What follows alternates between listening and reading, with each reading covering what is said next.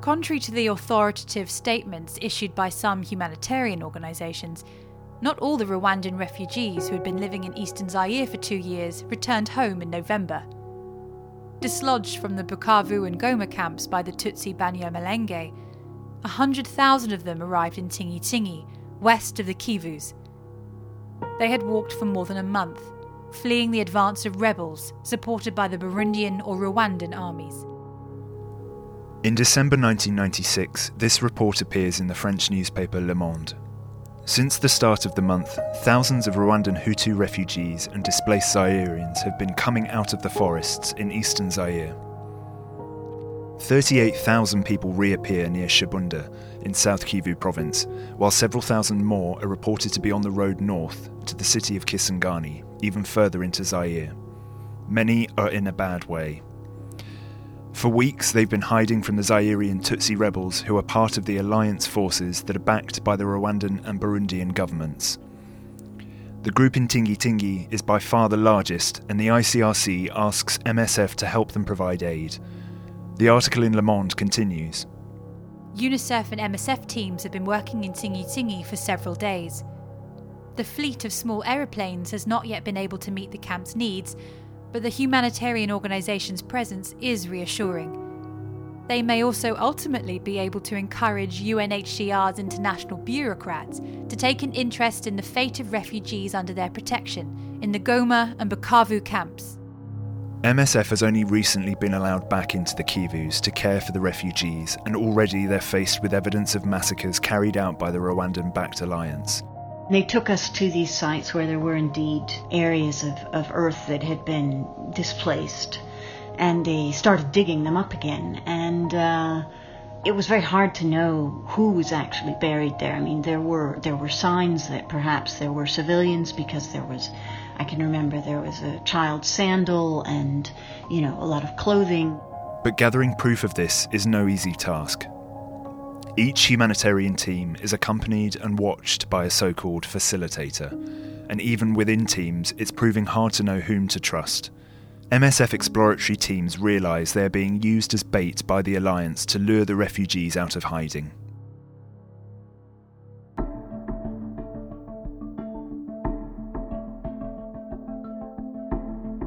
Once again, MSF is asking itself whether it should cease activities in the area at the risk of endangering its teams and other operations in the region, or should it pursue them, condemning manipulation in the hope of preventing massacres.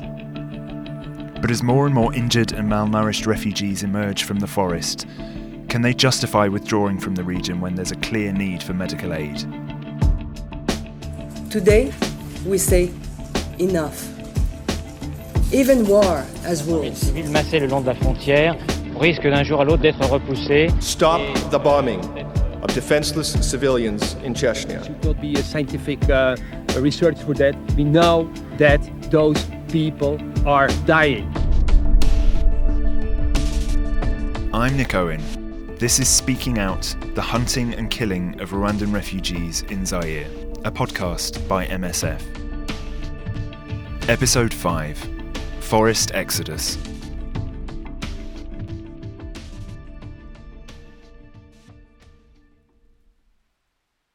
The Tingi Tingi camp in eastern Zaire is already overcrowded. Around 70,000 refugees are gathered along a landing strip, and MSF has set up a nutritional centre for children, along with six clinics together with UNICEF. MSF France lays out the bleakness and complexity of the situation in a press release. The team's preliminary medical evaluation revealed many cases of malaria, diarrhea with suspicion of dysentery, severe anemia, infected skin disorders, foot wounds, and malnutrition among children. For now, cases of malnutrition have been detected, but we expect a major food crisis. Some refugees have even been reduced to eating leaves and roots. The site is in a swampy area. Several small surface streams are being contaminated by human waste. Médecins Sans Frontières has begun an urgent water purification and sanitation program to prevent likely contamination of refugees. MSF is aware that armed ex Rwandan army and Interahamwe groups, leaders of the 1994 Rwandan genocide, are almost certainly present among the populations we are aiding. To avoid creating permanent refugee camps in Zaire, we are responding under a framework of limited assistance. Several hundred thousand people are still missing in the region. The Kivus are now completely under the control of the alliance, and they're pushing west across the country and clashing regularly with President Mobutu's Zairian army. This camp at Tingi Tingi is in the next province west from the Kivus. MSF France has set up a rear base even further northwest in a city named Kisangani. There, a team is providing support to the General Hospital and managing a medical transit centre for the Zairian population, many of whom have been victims of lootings, rape, and acts of destruction by the retreating Zairian armed forces. MSF France's press officer travels to Tingi Tingi and begins collecting statements from refugees about their journey since they left the camps in the Kivus to try and find out how many people may have died in the forests. With so many refugees to provide aid to, and so many MSF teams operating in the Great Lakes, issues around communication and responsibility start developing internally at MSF. On the 11th of December, the MSF programme managers from the various sections reported deadlock between the international emergency teams. MSF Amsterdam does not want to be the backup section anymore because it finds various sections do not respect the rules and ways of working in emergency team operations that all sections agreed upon months ago. Amsterdam feels it is pushed in a rather ceremonial role, providing general overviews instead of a coordinating role, and does not want to play this role anymore. That is why Amsterdam announced that they are not the backup section as of last night. The other sections represented in yesterday's meeting, however, think it is important to keep a backup section in place. They do not want to take over the duties and think that Amsterdam should remain in the backup section in the Kivu crisis. Further interdesk negotiating is going on today and the upcoming days to find solutions that will terminate this deadlock. We will keep you all updated on that. In the end, it's decided that general updates on the whole region are no longer provided by MSF Holland, but separately by press officers from each section, with each one briefing only on their own area. In the new year, MSF France and UNICEF hold a joint press conference in Paris. The focus is on the rapidly deteriorating health situation and short food supply in Tingi Tingi. But they are careful about what other information is given out. No one mentions the information that's begun to circulate about the massacres. MSF France press officer Anne Guibert Pour cette conférence de presse, on s'est concentré sur la situation. The press conference focused on the Rwandan refugee situation in the Tingi Tingi camp and didn't address the problems of protection and attacks on refugees. The focus was on the lack of political will of the international community. It was a press conference that we organised with UNICEF, and it had a big impact. We thought that journalists were quite saturated with information, but in the end, quite a few came to the press conference. We were almost surprised, especially as our message was not particularly strong. UNICEF had done everything possible to ensure that the information we disseminated at the time remained factual, without pointing the finger of blame, particularly at the UN agencies. There was no question of complaining about the actions of the UNHCR, which was still not present on the site after two months of procrastination. There was no question of pointing the finger at the fact that the World Food Programme was not providing food because of a lack of money. They also refused to talk about the support of the perpetrators of the genocide in the camps, who were still there. So it was a fairly factual, basic line that we took, which was very focused on the lack of support from the international community. Le manque de soutien de la communauté internationale. MSF France and MSF Belgium publish a press release about the conference, while MSF UK puts out a summary of it. But not everyone is happy about the details in the original release. In an email to the MSF International Press Officer, the communications director at MSF Switzerland writes The title, 20 People Are Dying Every Day, is too similar to Are 13,600 Deaths Insignificant? Although the number appears to be confirmed this time, we should avoid using the tone that caused us a lot of damage in the international press. He also points to political bias in only mentioning the alliance, not all the groups involved in fighting in the region. He continues The entire final section of the press release falls into the category of commentary.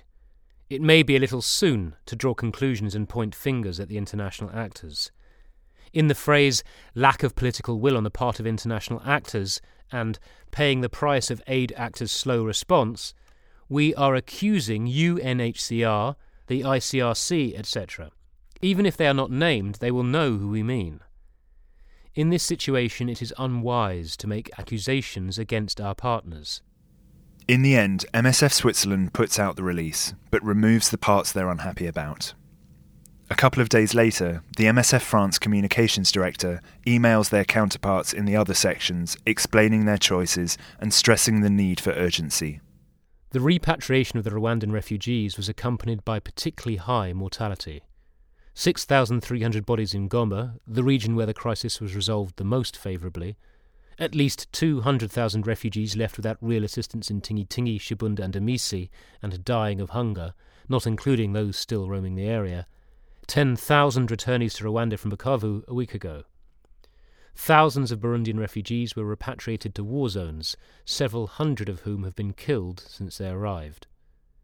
In the face of this pretty serious assessment, the reaction of the leadership of the UN agency responsible for protecting refugees is, at best, out of step given the tragic situation of some of the Rwandan and Burundian refugees.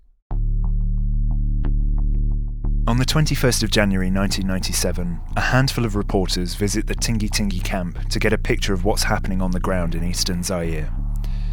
The MSF staff there are keen to speak out about the malnutrition and poor health of the refugees that they're witnessing on a daily basis.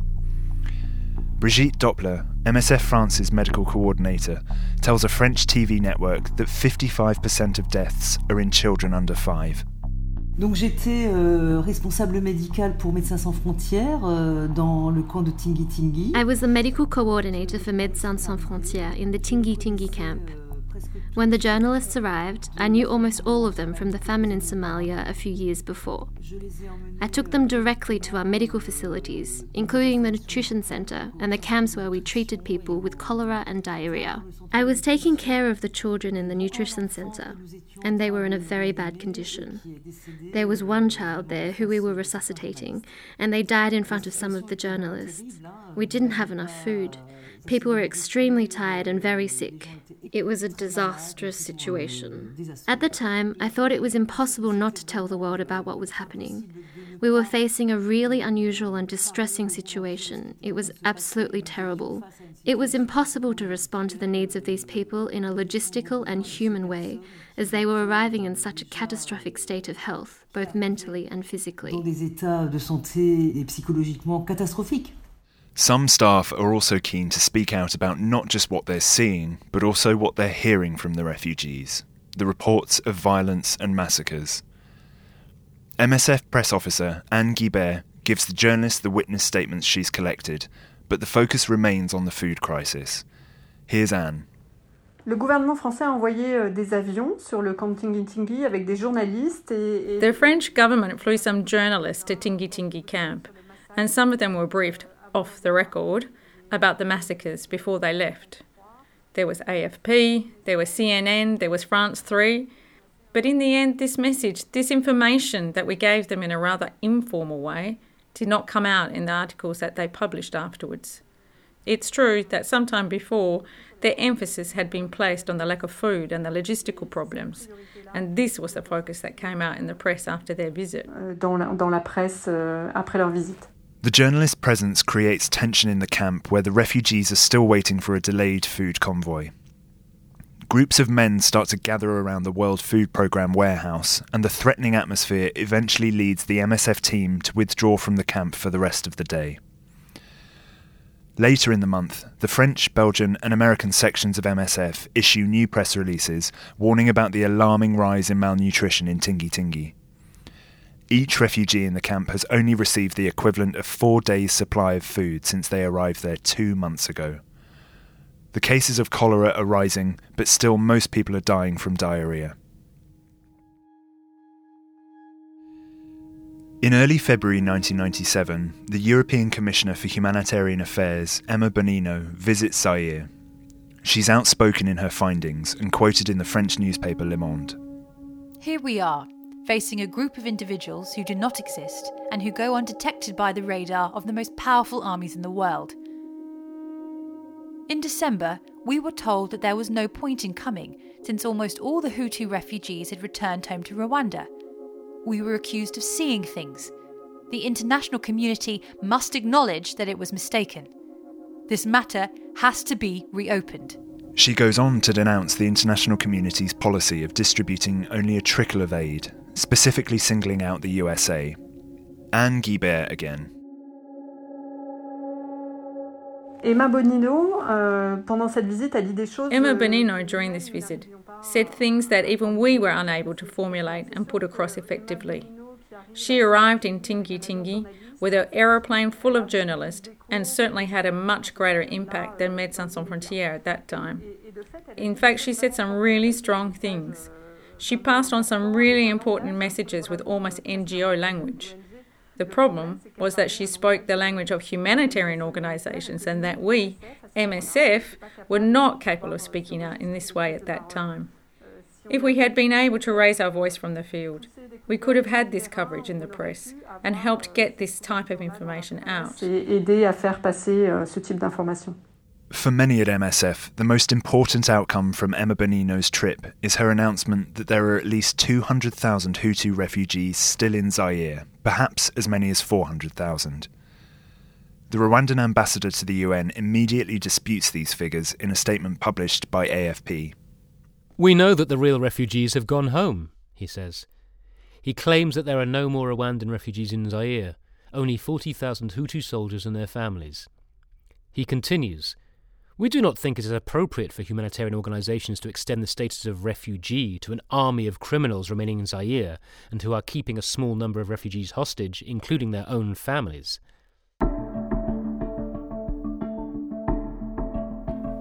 On the 4th of February, a rumour that the Alliance has taken a nearby town drives 40,000 refugees in the Shabunda camp back into the forest. The UNHCR is the only humanitarian agency in the camp in South Kivu, and they suspect the refugees are heading further west into Zaire. The same day, MSF notifies UNHCR and Western nations ambassadors in Zaire of the gravity of the situation in eastern Zaire. They stress the urgent need to provide food to the Tingi Tingi refugees and work out how to reach and protect them. Three days later, the UNHCR calls for safe passage zones to be opened so that refugees from Tingi Tingi and Amisi and those who fled from Shabunda can return to Rwanda. On the 8th of February, the UN High Commissioner for Refugees, Sadako Ogata, visits the Tingi Tingi camp. She calls on the refugees to return to Rwanda, where she says it's relatively safe. She accuses the Interahamwe, that is, the Hutu extremists, of preventing those refugees who want to go back from leaving, while acknowledging that not everyone will want to return. During her visit, she's handed an open letter signed by 500 refugees from the camp calling on her to resign for, quote, having allowed hundreds of thousands of people to die by weapons and from hunger and illness. Since July 1994, UNHCR has continuously abandoned its primary mission of assisting and protecting refugees, the letter reads. Later in the day, another camp falls to the Alliance, and many of the refugees at Tingi Tingi flee into the forest, just as those at Shabunda had done only days before.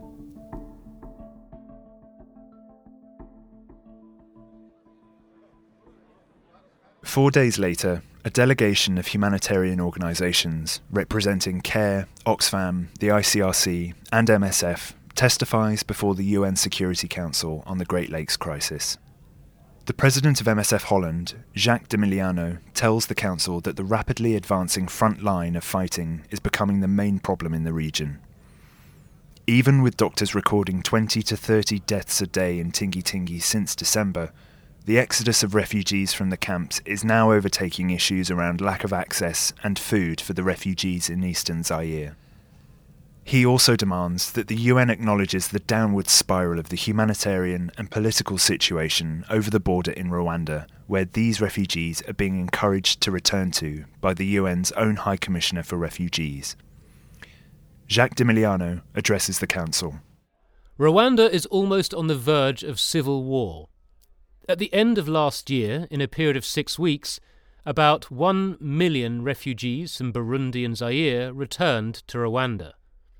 This massive influx has caused a severe problem of integration, involving issues such as the return of homes, land, and employment.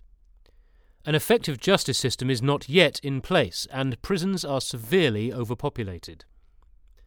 A return of ex Rwandan army soldiers and Interahamwe militia has resulted in a spiral of insecurity in Rwanda. An increase in rebel activity has led to violent search operations by the Rwandan army. MSF puts out a press release summarising the hearing and calling on the UN to act in the Great Lakes region. Aid agencies cannot solve these problems with biscuits, vaccines, and water, it reads. Since the beginning of the genocide in 1994 in Rwanda, the Security Council has consistently failed to abide by the Geneva Conventions and to take action to address the underlying causes of the conflict and to help find political solutions in the region humanitarian action has been used as a substitute for political action. On the 20th of February, MSF France's administrator in Kisangani writes to headquarters asking why press releases often mention that the former Rwandan army and Interahamwe are controlling the Zairian refugee camps. We knew before going in where these refugees came from, who they were, and that they were certainly the armed groups that had participated in the genocide. We agreed to provide assistance in spite of that because there were women and children among them. I don't think that after ICRC visits criminal prisoners, they start denouncing the killers they've seen. We've got to agree that we made a choice here. These press releases have benefited UNHCR above all. From the beginning, they've done everything possible to avoid taking action and carrying out their mandate. By the end of February 97, the front line is fast encroaching on the Tingi Tingi refugee camp. MSF France issues a press release calling for the most vulnerable refugees left there, women, children, and the elderly, to be evacuated from the combat zones immediately. Our teams can no longer maintain a permanent presence in the camp because fighting is so close. We can only conduct short visits, it says. Then, in early March, Tingi Tingi falls to the Alliance. The fate of 160,000 refugees is unknown. An article in the French newspaper La Croix quotes an MSF coordinator. He's just been evacuated from the nearby city of Kisangani because the fighting is getting too close. There were 30,000 people in our hospital and feeding facilities, mostly women and children, who couldn't survive the walk. What has become of them? First, on Friday, the camp was emptied of its refugees. Today, the rebels announced that the refugees have come back. Just what is going on? There must be surveillance flights over Tingi Tingi. Given that the camp is located along the front lines, the refugees are also on the front lines of the fighting. We know that the refugees were planning to leave the camp in small groups so they could find food more easily and be less visible. According to an unconfirmed source, some are said to have headed south. If we have solid guarantees, the refugees must choose voluntarily to return to Rwanda and we must be able to accompany them on the way back, then yes, we support the humanitarian corridors in cooperation, of course, with UNHCR. We have an MSF team in the rebel zone in Goma. That team can take responsibility for that. Alliance Commander Laurent Desire Kabila promises to create security corridors to repatriate the refugees to Rwanda. The idea of a multinational force for eastern Zaire resurfaces in a proposal by the UN Security General. The French government supports the idea as they're very much against the alliance, but it's rejected days later by the USA and UK, who have their own ties to the new Rwandan regime, who are supporting the alliance. MSF USA Communications Director Samantha Bolton writes to operational directors questioning the wisdom of a press conference about the refugees in Tingi Tingi. We must stay clear of any political statements which could imply anything which could be interpreted as a call for military intervention, or we will be playing into the hands of the French government and certain elements in Kinshasa. I think this might be one time when MSF is better off just keeping quiet in any political front and only talking to journalists when asked, at least in the field, and also only on medical data. MSF is already seen as French. Anything we say about the refugees and protection will be taken in the light of our anti rebel stand and our pro French government stand. However, the UN Special Envoy for the Great Lakes region encourages MSF to keep the pressure up to gain access to refugees. And over the next few days, MSF France condemns the international community's inaction in the media and once again stresses the need for guaranteed protection and aid for the refugees, both those in Zaire and those returning to Rwanda and Burundi. Since the beginning of the year, the situation for humanitarian workers on the ground in Rwanda has been getting increasingly dangerous. MSF Belgium put out this press release in January 1997. On Saturday night, three international organisations, Médecins du Monde, Save the Children Fund, and Médecins Sans Frontières, were attacked by armed gangs. Three MDM volunteers were killed, and a fourth was seriously wounded. The likely purpose of these attacks was to discourage any international presence in the field. In the last two weeks, acts of intimidation targeted at international organisations and civilian populations underscore a growing climate of insecurity. The killers of these three Médecins du Monde staff had previously gone to the home of the MSF team, but they'd managed to keep them out. MSF calls on the Rwandan authorities to investigate the killings and ensure security for all humanitarian organisations in the region. By the end of the month, there have been three more security incidents in as many weeks, targeting MSF at three different locations in Rwanda. Understandably, all MSF sections in the region are concerned, and internal discussions come up with a few suggestions. These are to close non essential programs, strengthen security measures, and announce to authorities that MSF will withdraw in three months if there's no improvement. Eventually, the MSF Belgium program manager concludes that even with constraints in certain at risk areas, MSF can carry on providing medical assistance in Rwanda, but should limit advocacy activities. In a message to the other program managers and her team in Kigali, she writes Our duty of assistance and advocacy is to be close to this kind of population, even if assistance and advocacy don't always work hand in glove. In difficult circumstances, aggravated by the security situation, it is up to us to find a way to carry out our mission. I think the other MSF sections share this view. Only days later, AP reports Gunmen ambushed a UN human rights team on Tuesday in a Hutu stronghold in southwestern Rwanda, killing four people in the third attack on international aid workers in recent weeks. Operational directors decide to keep an MSF presence in Rwanda, but for essential life saving programs only. Security is reinforced, but teams won't have armed escorts or guards. At the end of February 1997, a report written by a Catholic priest in the Kivus is given to Amnesty International, members of the UN Security Council, and the Belgian Cooperation Minister. The priest has been working in the region for four years and backs claims made by many aid organisations operating there that most of the Hutu refugees in Zaire have not returned to Rwanda.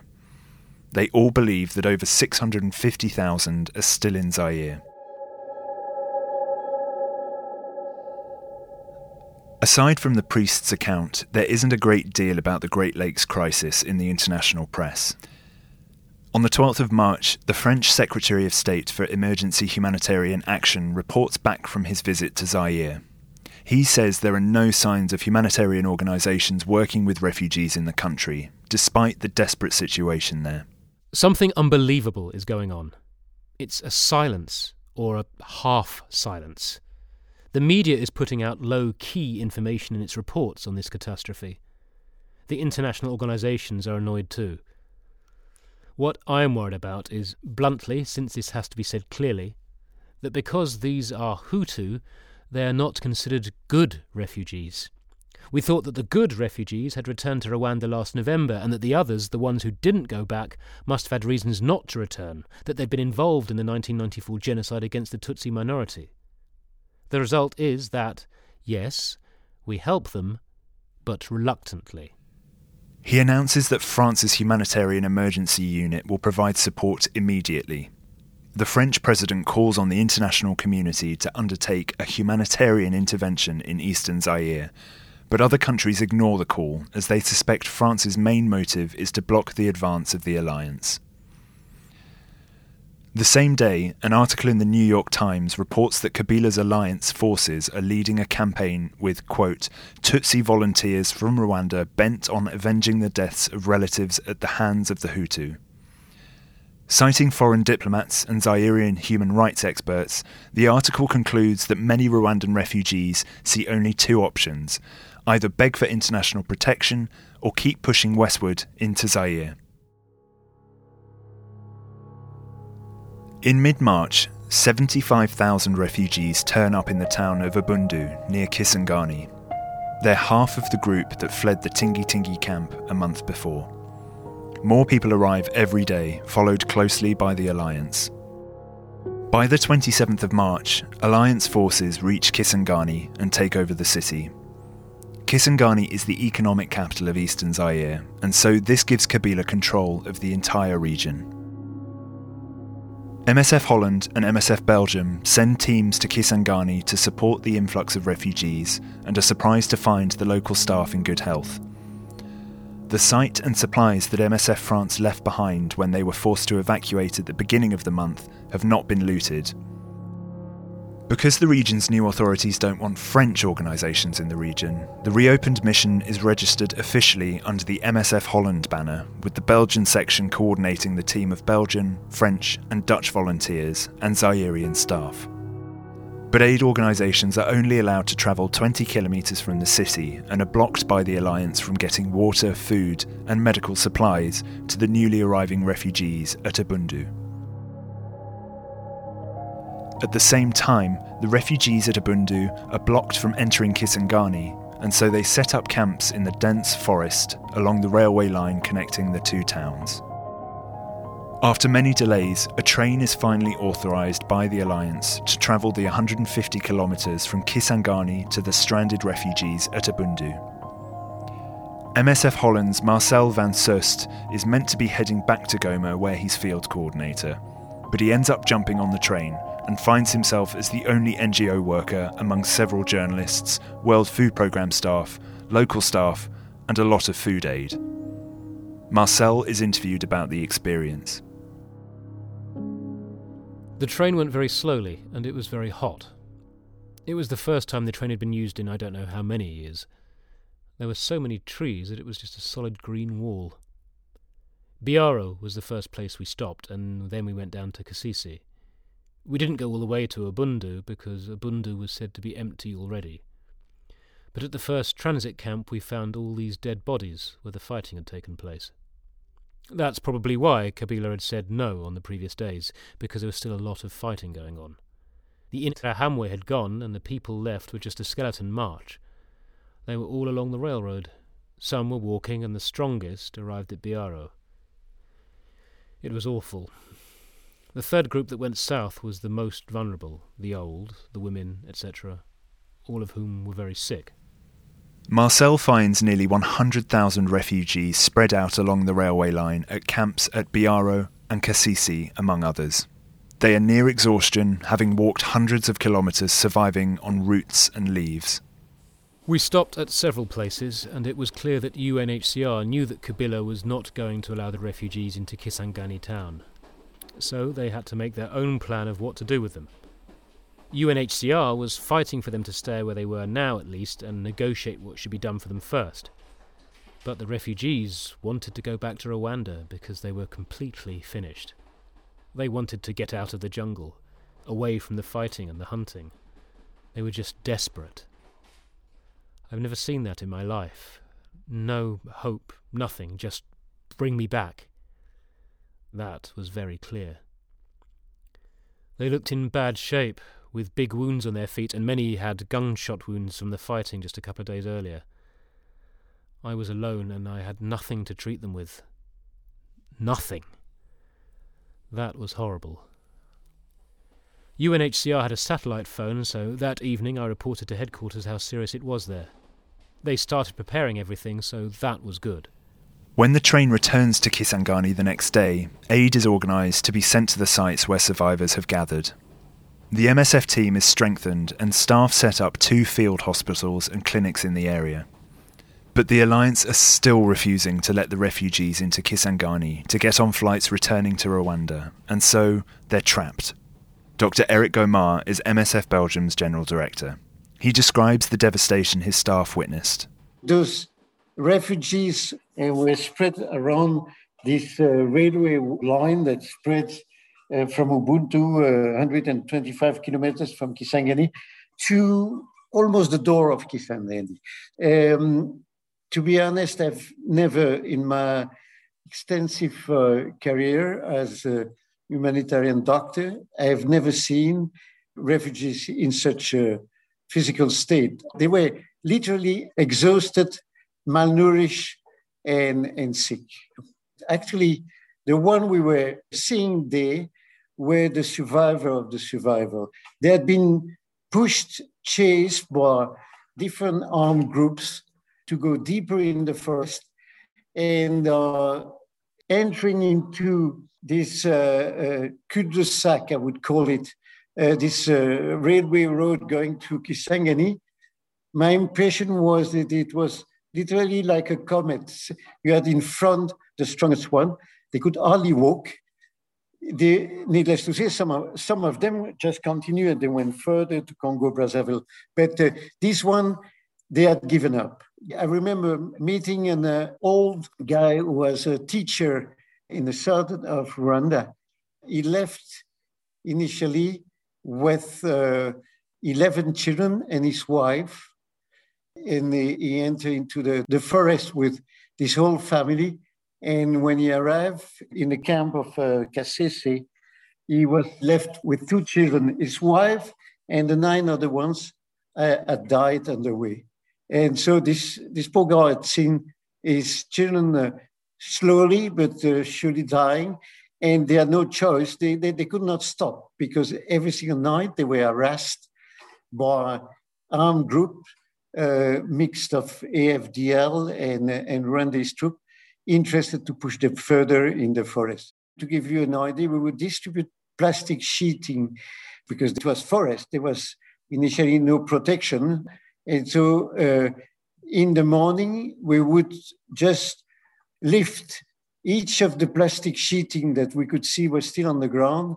And it was counting the dead under the plastic sheeting. Literally, I would say that uh, uh, easily uh, two or three out of 10 under this plastic sheeting were actually died during the night. It was an absolutely terrible situation. By the end of March 1997, the alliance is still refusing to allow the refugees to transit via Kisangani. They call on UNHCR to make those outside the city turn back. UNHCR develops a Rwanda repatriation plan that will take two to three months to carry out, far too long to help the trapped refugees. On the 3rd of April 1997, the UN Secretary General calls on Laurent Desire Kabila to halt what he calls the slaughter of refugees and allow aid organisations to do their work. The US Department of State asks Kabila to facilitate the Rwandan refugees' repatriation, and four days later, the rebel leader agrees to repatriate the 100,000 refugees south of Kisangani. But the MSF medical coordinator in Kisangani says that at least a quarter of the refugees on the railways to Ubundu are too weak to move immediately. He tells AFP news agency These people will need between three weeks and a month to return to a somewhat normal state of health and to be able to return to Rwanda, he added, noting that he hoped refugee selection for repatriation would be conducted on the basis of medical criteria. Throughout April, the conditions for the stranded refugees deteriorates. Even though Alliance forces only allow aid workers to spend a few hours each day in the camps, the death rate starts to drop. But soon cholera is found there. The international media still aren't covering the story much. MSF UK's director is acting as temporary spokesperson in Kisangani.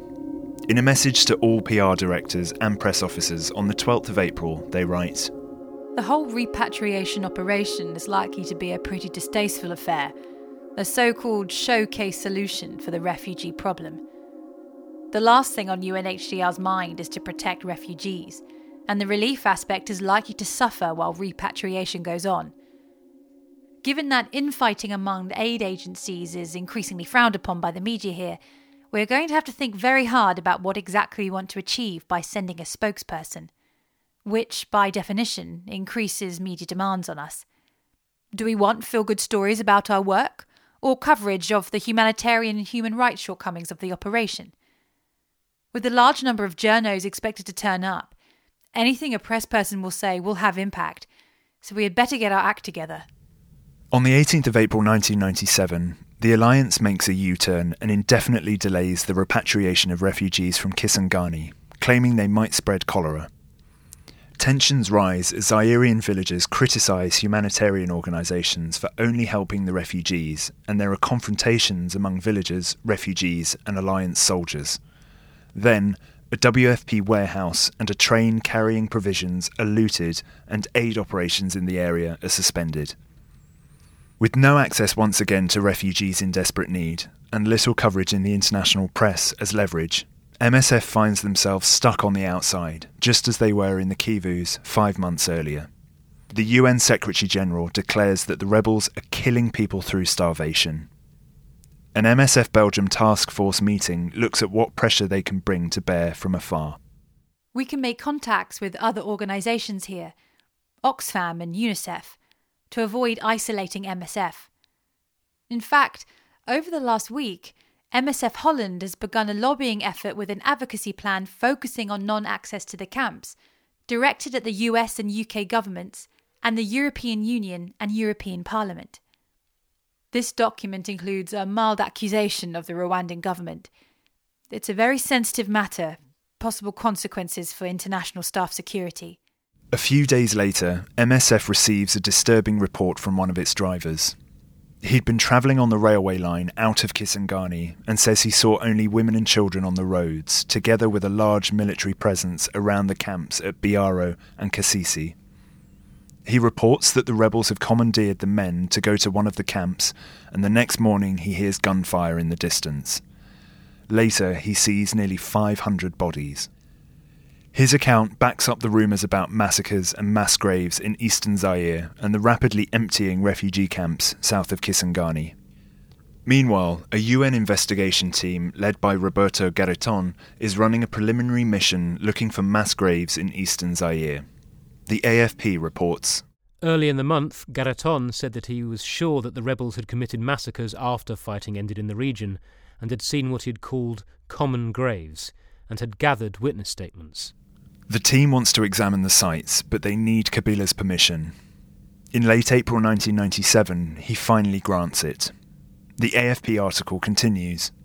Garreton expressed his hope that a commission of inquiry, made up of UN special rapporteurs on human rights and experts, would be formed to determine how many people may have been killed near former Rwandan refugee camps along the Zairian and Rwandan borders. The first meeting is scheduled for May, but how far will the special UN investigation team get in the region? And what will they find? Next time on Speaking Out The Hunting and Killing of Rwandan Refugees in Zaire. The MSF Holland exploratory teams finished their reports on the missions into Masisi and Shabunda in the Kivus, the details about mass graves, massacres, and the fact that the Alliance appear to be using humanitarian teams as bait to lure refugees out of the forests send shockwaves through the other MSF sections. Et c'est vrai que là, je suis allée voir le directeur de la communication. Euh, I went to see the director of communications, Jean-Hervé Bradol, and told him that this information is a bombshell. It's extremely serious, it's monstrous. Why have we waited? I said to him, we can't leave the office tonight without doing something about it. There is a huge internal debate within MSF over the decision to go down the road of silent advocacy rather than speak out about the abuses. MSF France, in particular, pushes for public advocacy, but their methods turn out to be divisive and perceived as potentially dangerous for teams in the field.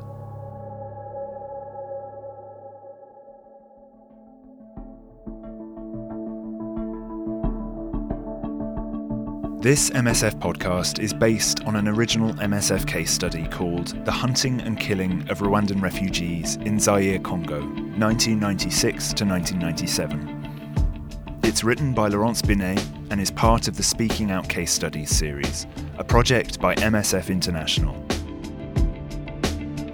This podcast series is produced and mixed by Andrea Rangecroft. Editorial direction is from Nancy Barrett, Laurence Binet, Martin Saulnier, and Rebecca Golden Timsar. The narrator is Nick Owen. The extracts are read by Danielle Stagg and Matthew Wade. Additional voiceovers and readings are by Kathy Hewison and Joanne Wong. Music is by Lost Harmonies and Peter Sandberg. A special thanks to Brigitte Doppler, Dr. Eric Goemaere, and Anne Gibert. To read the full study and discover other case studies, please go to our website, msf.org slash speaking out. Thanks for listening.